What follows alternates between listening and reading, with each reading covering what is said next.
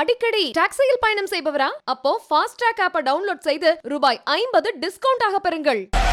Okay ஷோக்குள்ள போயிடலாம். Welcome to the imperfect show சில விளையாட்டுல round one round two semifinal ஃபைனல்னு விளையாடுவாங்க. அதே மாதிரி பொலிட்டிக்கல் கேம்ல இப்போ வந்து எல்லா கட்சியிலும் ரவுண்ட் ஒன் வந்து விளையாடிட்டு இருக்காங்க. ரவுண்ட் ஒன்னே இப்பதான் ஆரம்பிச்சிருக்காங்களா? அந்த கூட்டணி பேச்சுவார்த்தை எல்லாம் துணையிருக்காங்கல்ல இது வந்து முதல் கட்ட பேச்சுவார்த்தை ரெண்டாம் கட்ட பேச்சுவார்த்தை அடுத்த வாரம் நடத்துவோம் அப்படிங்கிற மாதிரி தான் பேசுறாங்க பல கட்சிகள்ல. ஓகே. குறிப்பா திமுக வந்து ஃபுல் ஸ்விங்கில் அண்ணாரிவாளையத்துல கூட்டணி கட்சிகளை கூப்பிட்டு வந்து பேசிட்டு இருக்காங்க. காங்கிரஸை கூப்பிட்டு வந்து பேசுறாங்க. காங்கிரஸ் வந்து பன்னெண்டு தொகுதியில் வந்து கேட்டிருக்காங்க. அப்புறம் இந்திய கம்யூனிஸ்ட் வந்து நாலு தொகுதியில் வந்து கேட்டிருக்காங்க. நேற்று வந்து மார்க்சிஸ்ட் கம்யூனிஸ்ட் வந்திருக்காங்க. பேசுறப்ப வந்து அஞ்சு தொகுதியில் வேணும்னு கேட்டிருக்காங்க. ரெண்டாயிரத்தி பத்தொன்பதுல மதுரை கோவை கொடுத்தாங்க.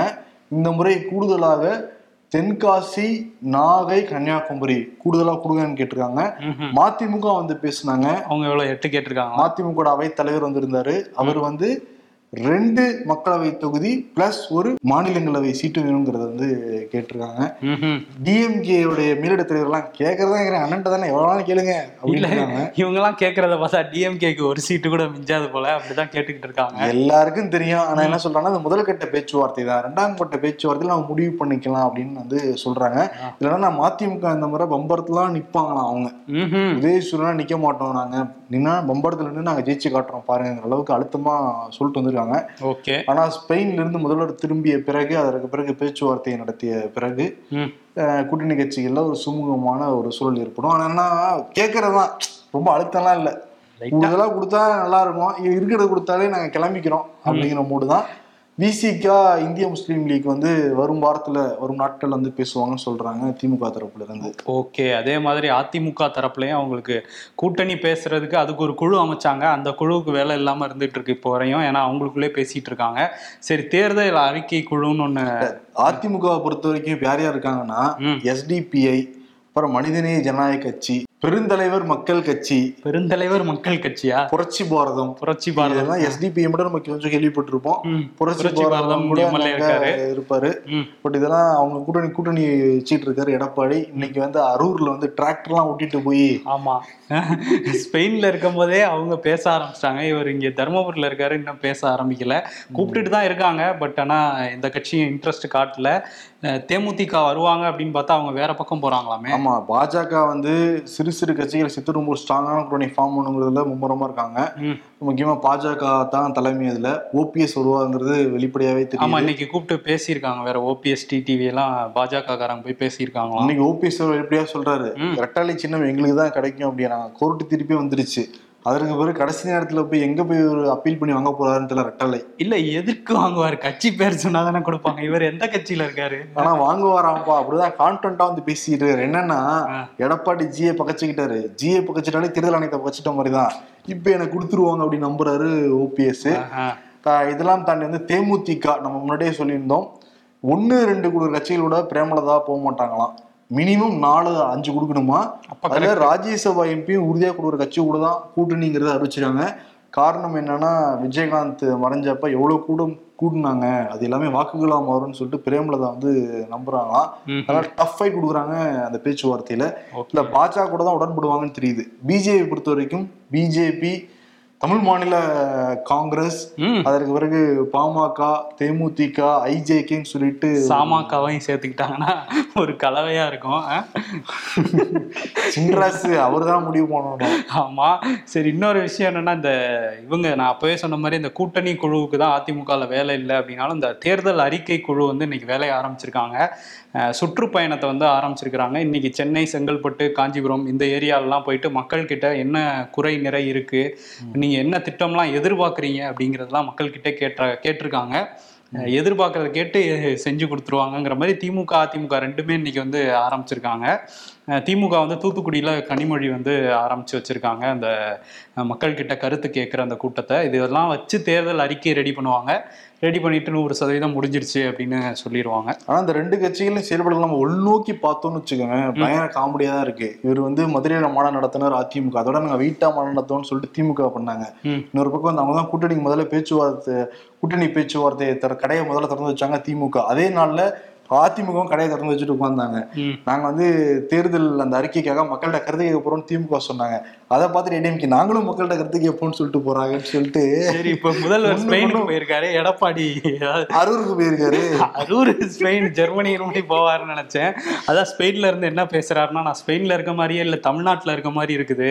இங்க வந்து அவ்வளவு வந்து தமிழர்கள் அன்பா உபசரிக்கிறீங்க. எப்பயும் தமிழ்நாட்டுக்கு உதவி பண்ணுங்க. நாங்களும் உங்க கூட துணை நிற்போம்லாம் ஒரு தமிழ் கலாச்சார விழால வந்து பேசியிருக்காரு முதல்வர். ஆமா அந்த தமிழ் கலாச்சார விழாவில் நம்ம இம்பர்ஃபெக்ட் ஆடியன்ஸ் சில பேர் கலந்துக்கிட்டாங்க. சில பேர்லாம் சொன்னாங்க என்ன நடக்குது அப்படின்ட்டு நமக்கு எல்லாம். சந்தோஷமா தான் இருந்தது அதெல்லாம் தாண்டி வந்து இந்த மக்கள்கிட்ட என்ன தேவைன்னு கேட்டு அரசாங்கம் பண்ணுதுன்னு சொல்றாங்கல்ல இந்த கிளாம்பாக்கம் பேருந்து நிலையம் கிளாம்பாக்கம் பேருந்து நிலையத்துல தொண்ணூறு பர்சன்ட் முடிஞ்சிரு முடிவடைஞ்சிருச்சுன்னு சொல்லிட்டு அமைச்சர் சேகர்பாபு இன்னைக்கே சொல்லியிருக்காரு.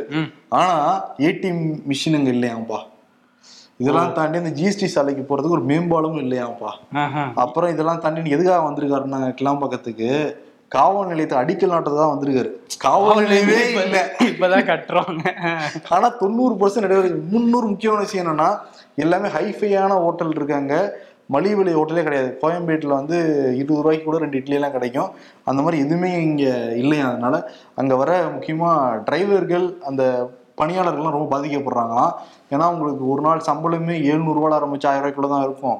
இங்க ரெண்டு வேளை சாப்பாடு சாப்பிட்டாலே இரநூறுவா முந்நூறுவா போயிடுச்சுன்னா நாங்கள் எதோ சேமிக்க முடியும்னு சொல்லிட்டு அவங்க முதல்லயே சொன்னாங்க. இப்பதான் வந்து அதை எடுத்துட்டு சீக்கிரம் மலிவு விலை உணவகத்தை நாங்கள் ஆரம்பிக்க போறோம் அப்படின்னு சொல்றாரு. இதெல்லாம் தாண்டி அந்த ஆம்னி பஸ் வந்து நிக்கணும்ல. அதுக்காக வந்து அங்கிருந்து ஏழு கிலோமீட்டர் தள்ளி ஒரு எழுபது ஏக்கர்ல முடிச்சூர்ல பகுதியில வந்து அதுக்கு ஆம்னி பேருந்து கட்டமைப்பு நிக்கிறதுக்கும் நாங்க கட்டமைப்பு பண்ணுவோம்னு சொல்றாரு. எதுவுமே பண்ணல. ஆனா எல்லாமே 90% பர்சன்ட் முடிஞ்சிருச்சு முடிஞ்சிருச்சுங்கிறாங்க. நமக்கு இம்பர்ஃபெக்ட் நேர்கள் தினம் தினம் யாராவது ஊர்ல இருந்து வந்துட்டாங்கன்னா நமக்கு ஒரு டெக்ஸ்ட் அனுப்பிச்சு விட்டுறாங்க அவ்வளவு பிரச்சனைகள் இங்க இருக்கு. குழந்தை குட்டியோட தூக்கிட்டு எட்டு பத்து பேக் எடுத்துட்டு இங்க வந்து நாங்க வர்றதுக்குள்ளார இன்னொரு ஊருக்கு போற மாதிரியே இருக்குங்க. சென்னைக்குள்ள வர்றதுனாலே ஒரு பெரிய பிரச்சனையா இருக்குங்கிறாங்க அதை ஆமா. ஆனா இது நாடாளுமன்ற எலெக்ஷன்ல எதிரொலிக்கும் நிச்சயமா டிஎம்கேக்கு ஆமா ஊருக்கு போ ஓட்டு போட வேற ஊருக்கு தான் போகணும். போற வழியில என்ன இவ்வளவு நேரம் போக வேண்டியதா இருக்கு? இருக்கு. மாத்தி குத்துறேன்னு குத்திர அன்னைக்கு மட்டும் என்ன பண்ணுவாங்க தெரியுமா? சிட்டில விட்டு விட்டுருவாங்க. வாய்ப்பு. வாக்கு வேறு இல்ல அவங்களுக்கு. ஆனா என்ன பண்றாங்கன்னா நிறைய பேர் சவுத்துல இருந்து வந்தாங்கன்னா புத்தேரியில இறங்கிடுறாங்களாம். ம். புத்தேரியில இருந்து அப்படியே ட்ரெயின். பிடிச்சி ஸ்டேஷன்ல வந்து செங்கல்பட்டு ஸ்டேஷன் பிடிச்சி அப்படியே சிட்டில வந்துறதா சொல்றாங்க. நிறைய நேர்களுக்கு பயனுள்ளதா இருக்கும்னு நம்ம இங்க சொல்றோம். திமுக அதிமுக ரெண்டு கட்சியுமே வந்து இப்ப மக்கள்கிட்ட கருத்து கேட்டுட்டு இருக்காங்கல்ல. ரொம்ப நாளா இங்க தமிழ்நாட்டுல உள்ள பெண்கள் சொல்ற ஒரு விஷயம் என்னன்னா மது விலக்கு வேணும் அப்படிங்கிறது. அதுல வந்து அடிக்கடி கிரைம் நடந்துகிட்டே இருக்கும் அந்த மதுனால. அதுல இன்னொரு கிரைமுமே நடந்திருக்கு. உசிலம்பட்டி பக்கத்துல ஆனையூர் அப்படிங்கிற ஒரு கிராமம். அந்த கிராமத்தை சேர்ந்தவங்க காசம்மாள். இவங்க வந்து கடைசி விவசாயி படத்துல விஜய் சேதுபதிக்கு அத்தையா நடிச்சிருக்காங்க. இவங்களோட மகன் நமகோடி அப்படிங்கிறவர் வந்து குடிநோயாளியாக இருந்திருக்காரு. எப்போ பார்த்தாலும் மதுவுக்கு காசு வேணும் காசு வேணும்னு அம்மாட்ட கேட்டுட்டு இருந்திருக்காரு. இப்படி தான் வந்து இப்போ நேத்திக்கும் வந்து அதே மாதிரி கேட்டவர் ஒரு கட்டத்தில் வந்து அவங்க தாயையே கொள்கிற அளவுக்கு ஒரு நிலைமைக்கு போயிட்டாரு. இப்போ அவங்க உயிரிழந்திருக்காங்க இந்த மதுனால. மதுவுனால தமிழ்நாட்டுல அவ்வளோ பிரச்சனைகள் வந்து இருக்கு. அவ்வளோ குடும்பங்கள் வந்து சீரழிஞ்சுக்கிட்டு இருக்கு. பெண்களை வச்சு நடத்துற ஆட்சின்னு சொல்லிட்டு முதலமைச்சர் வந்து சொல்லிக்கிட்டு இருக்காரு. ஆனா தெருவுக்கு தெரு கோயில் இருக்க மாதிரி தெருவுக்கு தெரு மது கடைகள் வந்து இருக்கு. முக்கியமா சென்னையில ஊர் பக்கம் எங்க பார்த்தாலே மது கடைகள் கண்ணுக்கு தட்டுப்படுற மாதிரியே வந்து இருக்கு. இளைஞர்கள்லாம் ஈஸியாக அடிக்ட் ஆகிற தான் இருக்கு. அந்த அளவுக்கு டிஎடிக்ஷன் சென்டர் தமிழ்நாட்டுல வந்து வைக்கவே கிடையாது. ஒரு போதை மனிதமாக மாறிக்கிட்டு இருக்கு. ஆனா இவங்க வந்து அதை காசா மட்டும் தான் பாக்குறாங்க அண்மையில தான் மதுவுடைய அந்த விலையெல்லாம் கொஞ்சம் அதிகப்படுத்திருக்காங்க ம். இதுக்கெல்லாம் இன்னும் கொஞ்சம் கஜானா நிரம்பணுங்கிறது தான் அதோடைய நோக்கமே தவிர யாரும் குடிக்க வரக்கூடாதுங்கிற நோக்கம் கிடையாது. சரி ரொம்ப குடும்பம் தான். அதே மாதிரி இன்னொரு ஒரு வருத்தமான ஒரு செய்தி. சைதை துரைசாமி சென்னையில் வந்து மேயராலாம் இருந்திருக்காரு. ஜெயலலிதாவோட முதன்மை பட்டியலில் அவருக்கும் ஒரு இடம்லாம் இருந்தது. அவருடைய மகன் வந்து வெற்றி துரைசாமி. இவர் வந்து ஒரு படம்லாம் வந்து டைரக்ட் பண்ணியிருக்காரு. இப்போ வந்து ரீசெண்டாக அவருடைய ஃப்ரெண்ட் கூட வந்து இமாச்சல் பிரதேசில் டூர் வந்து போயிருக்காரு. போயிட்டு இருக்கப்ப சட்லஜ் அந்த ஆறு ஓரமாக போகிறப்ப கார் வந்து விபத்துக்குள்ளாகி கார் வந்து அந்த ஆற்றுல வந்து விழுந்திருக்கு. இப்போ அந்த காரில் பயணம் செஞ்ச மூணு பேர் கோபிநாத்துங்கிற நண்பர் வந்து இப்போ மருத்துவமனையில் அனுமதிக்கப்பட்டிருக்காருன்னு சொல்கிறாங்க. அதே மாதிரி டிரைவர் தஞ்சிங்கிறவர் அங்கேயே வந்து இறந்துருக்காரு. இப்போ வெற்றி துரைசாமி எங்கே இருக்காருன்னு தெரியல இப்போ வந்து தேடிக்கிட்டு இருக்காங்களாம். சீக்கிரம் வந்து அவரை மீட்டு வெளியே எடுத்துட்டு வரணும். எண்ணூரில் உள்ள அந்த கோரமண்டல் ஆலைக்கு சொந்தமான நிறுவனத்திலேருந்து அமோனியம் கேஸ் வந்து லீக் ஆச்சு.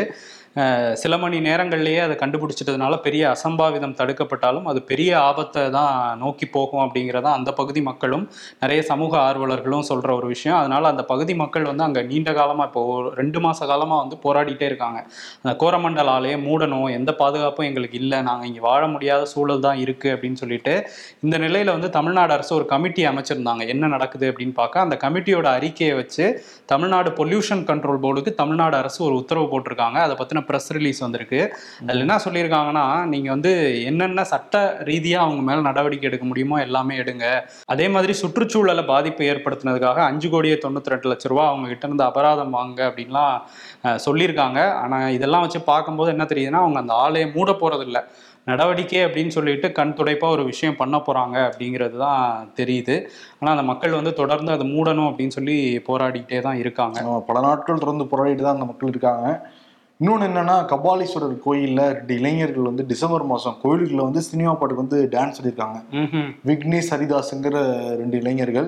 இப்போ அண்மையில் அந்த வீடியோ பயங்கர வைரலாக நிறைய பக்தர்களே அந்த கோயில் நிர்வாகத்திட்ட புகாராக கொடுத்துருக்காங்க. எப்படி நீ அலோவ் பண்ணலாம்? அந்த மாதிரி ரீல்ஸ் எடுக்கிறதுக்கு டான்ஸ் ஆடுறதுக்கு அதுவும் சினிமா பாட்டுக்கு அப்படின்னு சொன்னதுனால கோயில் நிர்வாகம் இந்து அறநிலைத்துறை சார்பாக காவல்துறையில் புகார் கொடுத்துருவாங்க இப்போ அந்த ரெண்டு இளைஞர்கள் வந்து மன்னிப்பு கேட்குறாங்க நாங்கள் தெரியாமல் பண்ணிட்டோம். நாங்கள் இந்து அறநிலைத்துறைக்கிட்டே மன்னிப்பு கேட்குறோம் காவல்துறைகிட்டே மன்னிப்பு கேட்குறோம் பொதுமக்கள் பக்தர்கள் எல்லாத்தையும் நாங்கள் மன்னிப்பு கேட்குறோம் நாங்கள் தெரியாமல் பண்ணிட்டோம் அப்படிங்கிறாங்க. இது வந்து தொடர்ச்சியாக தமிழ்நாட்டில் ரொம்ப அதிகமாயிருக்கு. இந்த ரீல்ஸ் மோகங்கிறது முக்கியமாக தஞ்சை பெரிய கோயில்ல இருந்து யாராவது புகார் கொடுக்கணும். ஏன்னா அவ்வளோ ரீல்ஸ் அங்கிருந்து வந்துகிட்டு இருக்கு. அவ்வளோ பேர் பார்த்துட்டு தான் இருக்காங்க.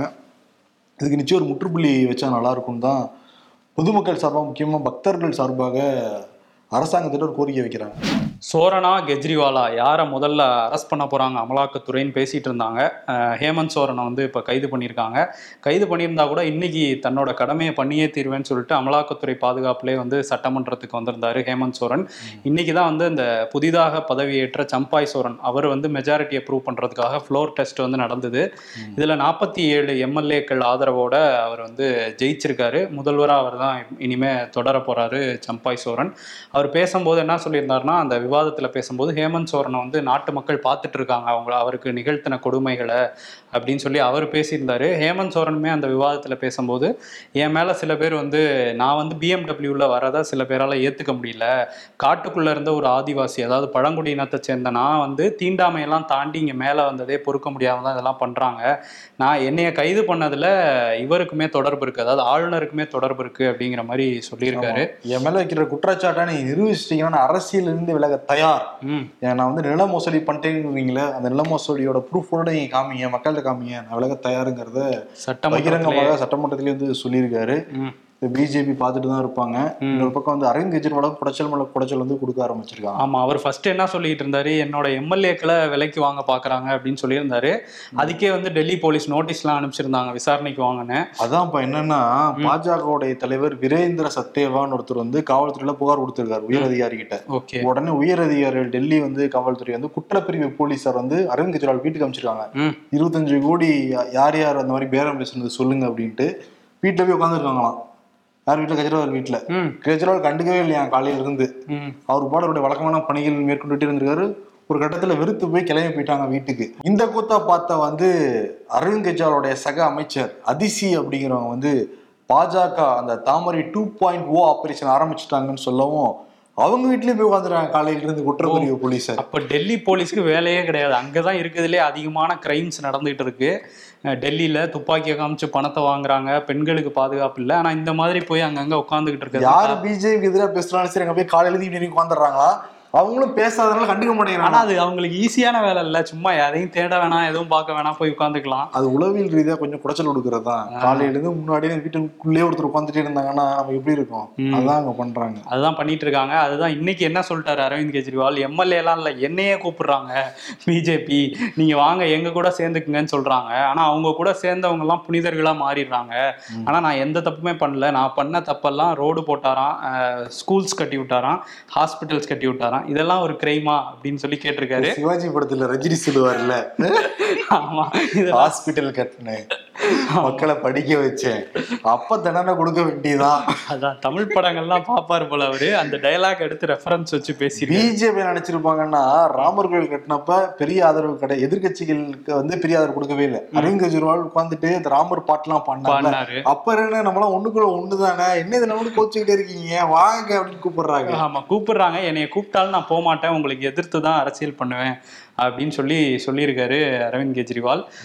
இன்னொரு விஷயம் நாடாளுமன்றமும் நடந்துகிட்டே இருக்குல்ல அதுல வந்து ஒரு மசோதா கொண்டு வந்திருக்காங்க. பொதுத் தேர்வு இப்பதான் தாக்கல் பண்ணியிருக்காங்க. பொதுத் தேர்வு இந்த நீட் தேர்வு மாதிரியான நுழைவுத் தேர்வு தேர்வுலலாம் ஏதாவது மோசடி பண்ணாங்க அப்படின்னா அந்த மாணவர்களுக்கு வந்து பத்தாண்டுகள் வரை சிறை இருக்குமா? ஒரு கோடி ரூபா வரையும் அபராதம் கட்ட வேண்டியது இருக்குமா? ஏன் அந்த கொலைக்கு ஈக்குவலா ட்ரீட் பண்றாங்களா? ம். கொலைக்கு ஈக்குவலான கொலைக்கு கூட இவங்க சில பேர்லாம் வெளியில விட்டுட்டு சுத்திட்டு இருக்காங்க.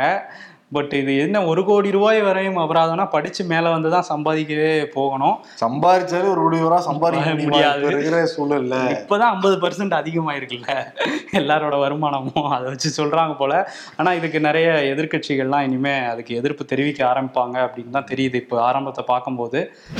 மும்பையில அல்காஸ் நகர் காவல் நிலையத்துல பிஜேபி எம்எல்ஏ ஒருவர் காவல் நிலையத்துல உட்கார்ந்துகிட்டு ஷிண்டே பிரிவு முன்னாள் கவுன்சிலர் துப்பாக்கியால சுட்டிருக்காரு. முன்னாடியே ரெண்டு பேருக்குமே பிரச்சனை இருந்துருக்கதா வந்து சொல்றாங்க. இந்த பிரச்சனையில காவல்துறை உட்காந்து பஞ்சாயத்து பண்ணிக்கலாம்னு சொல்லிட்டு காவல்துறை காவல் நிலையத்தில் உட்காந்து பஞ்சாயத்து பண்ணிக்கிட்டு இருக்கிறப்ப கோபமான பிஜேபி எம்எல்ஏ கண்பத் கெய்க்வாட் என்ன பண்ணாரு? ஒரு கட்டத்தில் கையில் வச்சிருந்த துப்பாக்கி எடுத்து சிண்டே பிரிவு முன்னாள் கவுன்சிலர் சுட ஆரம்பிக்கிறார் உடனே எல்லாரும் வந்து அவரை பிடிச்சி நிப்பாட்டி ஒரு மூணு பேர் கைது செஞ்சிருக்காங்க. பாருங்க காவல் நிலையத்துக்குள்ளரே துப்பாக்கி சூடு நடத்துற அளவுக்கு போயிருக்கு. பிஜேபி எம்எல்ஏக்கு ஒரு தைரியம் வந்திருக்கு. மகாராஷ்டிரால என்ன நடக்குதுன்னே புரியல. அங்க எல்லாம் கலவரம் நடக்குது. திடீர்னு கடையெல்லாம் போட்டு உடைக்கிறாங்க புல்டோசர் வச்சு இடிக்கிறாங்க. இப்போ என்னன்னா ஒரு பிஜேபி எம்எல்ஏ துப்பாக்கியோட போலீஸ் ஸ்டேஷனுக்கே போறாரு. இத்தனையும் ரெண்டு பேர் எதிர்க்கட்சி எல்லாம் கிடையாது. ஒரே கூட்டணி. ஒரே கூட்டணியில தான் இருக்காங்க. ஷிண்டே பிரிவு தான் இவரு. அவர் வந்து பிஜேபியோட எம்எல்ஏ அதுதான் உத்தவ் தாக்கரே அணில இருந்து என்ன சொல்றாங்கன்னா ஒருத்தர் தேவேந்திர ஃபட்னாவிஸ்க்கு வேண்டப்பட்டவர் இன்னொருத்தர் ஷிண்டேக்கு வேண்டப்பட்டவர் ரெண்டு பேரும் அவங்களுக்குள்ளே கொல்ல பாத்துக்கிறாங்க. அது இதுல ட்ரிபிள் இன்ஜின் கவர்மெண்ட்னு வேற சொல்லிக்கிட்டு இருக்காங்க. மூணு கட்சி சேர்ந்து நடத்திட்டு இருக்காங்க அப்படின்னு சொல்லி அவங்க சொல்றாங்க. அவங்களுக்குள்ளே அடிச்சுக்கிறாங்கன்னு. த்ரீ பாயிண்ட் டூ படம் வருதுன்னு சொன்னாங்க. அந்த மாதிரி டூ பாயிண்ட் டூ வந்து த்ரீ பாயிண்ட் டூக்கு முன்னேறி இருக்கு. பிஜேபி கூட்டணி அது ஆனா கட்சி ட்ரிபிள் இன்ஜின் கூட வராது. ரெண்டு இன்ஜின் பாதி பாதியா இருக்கு. ஒருத்தர் சிவசேனா பாதி பாதியா இருக்கு. என்சிபியும் பாதி பாதியா இருக்கு. அஹ் இன்னொரு விஷயம் வந்து இந்த பிஜேபி கவர்மெண்ட்டுக்கு எதிராக லடாக் நகர்ல லே நகர்ல வந்து ஒரு பெரிய போராட்டம் நடந்திருக்கு. லடாக்ல அஹ் எல்லா கார்கில் லடாக் லேன்னு எல்லா பகுதியில இருந்தும் மக்கள் வந்து ஒரு இடத்துல அணி திரண்டு பாஜக அரசுக்கு எதிராக போராடி இருக்காங்க. என்ன அவங்களோட கோரிக்கை அப்படின்னா லடாக்கை வந்து ஒரு தனி மாநில அந்தஸ்து கொடுக்கணும். ஏன்னா இந்த ஆர்டிகல் த்ரீ செவன்ட்டி லிஃப்ட் பண்ணும்போது லடாக்கை தனி யூனியன் பிரதேசமாகவும் ஜம்மு காஷ்மீரை தனி யூனியன் பிரதேசமாகவும் பிரித்தாங்க அப்போ வந்து அங்கே வந்து ஒரு சட்டசபை இருக்குது இங்கே எங்களுக்கு சட்டசபை கூட இல்லை. நீங்கள் மாநில அந்தஸ்து கொடுக்கணும். ரெண்டு மக்களவை தொகுதியை ஒதுக்கணும். அது மட்டும் இல்லாமல் இந்த சிக்ஸ்த் ஷெட்யூல் ஆஃப் அரசியல் அமைப்பில் ஆறாவது பிரிவில் வந்து சேர்க்கணும் எங்களோட பகுதியை ஏற்கனவே அஸ்ஸாம் மிசோரம்லாம் அந்த ஆறாவது பிரிவுனா என்னன்னா பழங்குடிகள் மாநிலமாக அறிவிக்கணும் அப்படின்னு வந்து கேட்டிருக்காங்க. இந்த கோரிக்கைகள்லாம் வச்சு ஆயிரக்கணக்கான மக்கள் அங்க திருமண பக்கம்லாம் தலை தான் இருக்குது. அந்த அளவுக்கு லட்சக்கணக்கான பேர் தான் தெரியுது பாக்குறப்ப. ஆமா பார்க்கும்போது லட்சக்கணக்குன்னு கூட சொல்லலாம். அந்த அளவுக்கு மக்கள் ஒரே இடத்துல பேரணியா வந்து கூடி ஒரு போராட்டம் நடத்தியிருக்காங்க.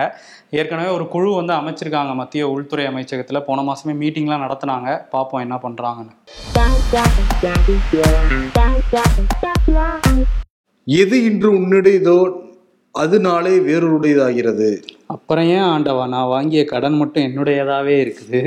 பொறுமையா இரு. உனக்கும் ஒரு காலம் வரும்னு சொல்லுவாங்க. நம்பாத. நீ உழைச்சா மட்டும்தான் முடியும்.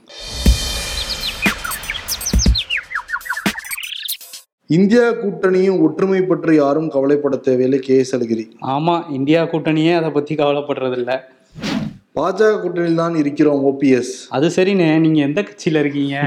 அரசியல்ல இதெல்லாம் சாதாரணமாப்பா. இங்க தேனாம்பேட்டை அண்ணா அறிவாலயத்துல கடை திறந்து வச்சிருக்காரு முதலமைச்சர் மு க ஸ்டாலின். வாங்க வாங்க வந்து கேட்டுட்டு போங்க. ஸ்பெயின்லயும் கடையை திறந்து தான் வச்சிருக்காங்க முதலீடுகளுக்கு? அதே மாதிரி இந்த சைடு ராயப்பேட்டையில வந்து. எம்ஜிஆர் மாளிகையை திறந்து வச்சு எடப்பாடி கூப்பிட்டுருக்காரு. வாங்க வாங்கன்னு யாரும் போனி ஆக மாட்டேங்குது. ஆமா அவரு டிராக்டர் ஓட்டிட்டு இருக்காரு அதனால ரெண்டு பேரும் என்ன பண்றாங்கன்னா மாங்குயிலே பூங்குயிலேன்னு வந்து தேர்தல் வந்து ஆட ஆரம்பிச்சிருவீங்களே. நல்லா ஆட ஆரம்பிக்கிறாங்க. கூட்டணி கட்சிகள் முன்னாடி. அதாவது ரெண்டு பேரும் இந்த விருது கொடுத்துடலாம். முதலமைச்சர் மு க ஸ்டாலினுக்கும் எதிர்கட்சித் தலைவர் எடப்பாடி பழனிசாமிக்கும் மாங்குயிலே பூங்குயிலே விருது கொடுத்து விடைபெறுகிறோம். நன்றி வணக்கம். இந்தியாவின் நம்பர் ஒன் டாக்ஸியான ஃபாஸ்ட்ராக் டாக்ஸி உங்களுக்கு ஒரு ஸ்பெஷல் டிஸ்கவுண்ட் தர காத்துக்கிட்டு இருக்கு இப்பவே ஃபாஸ்ட்ராக் ஆப்பை டவுன்லோட் செய்து டாக்ஸியில பயணம் செய்யறவங்களுக்கு ரூபாய் ஐம்பது தள்ளுபடி. மிஸ் பண்ணிடாதீங்க.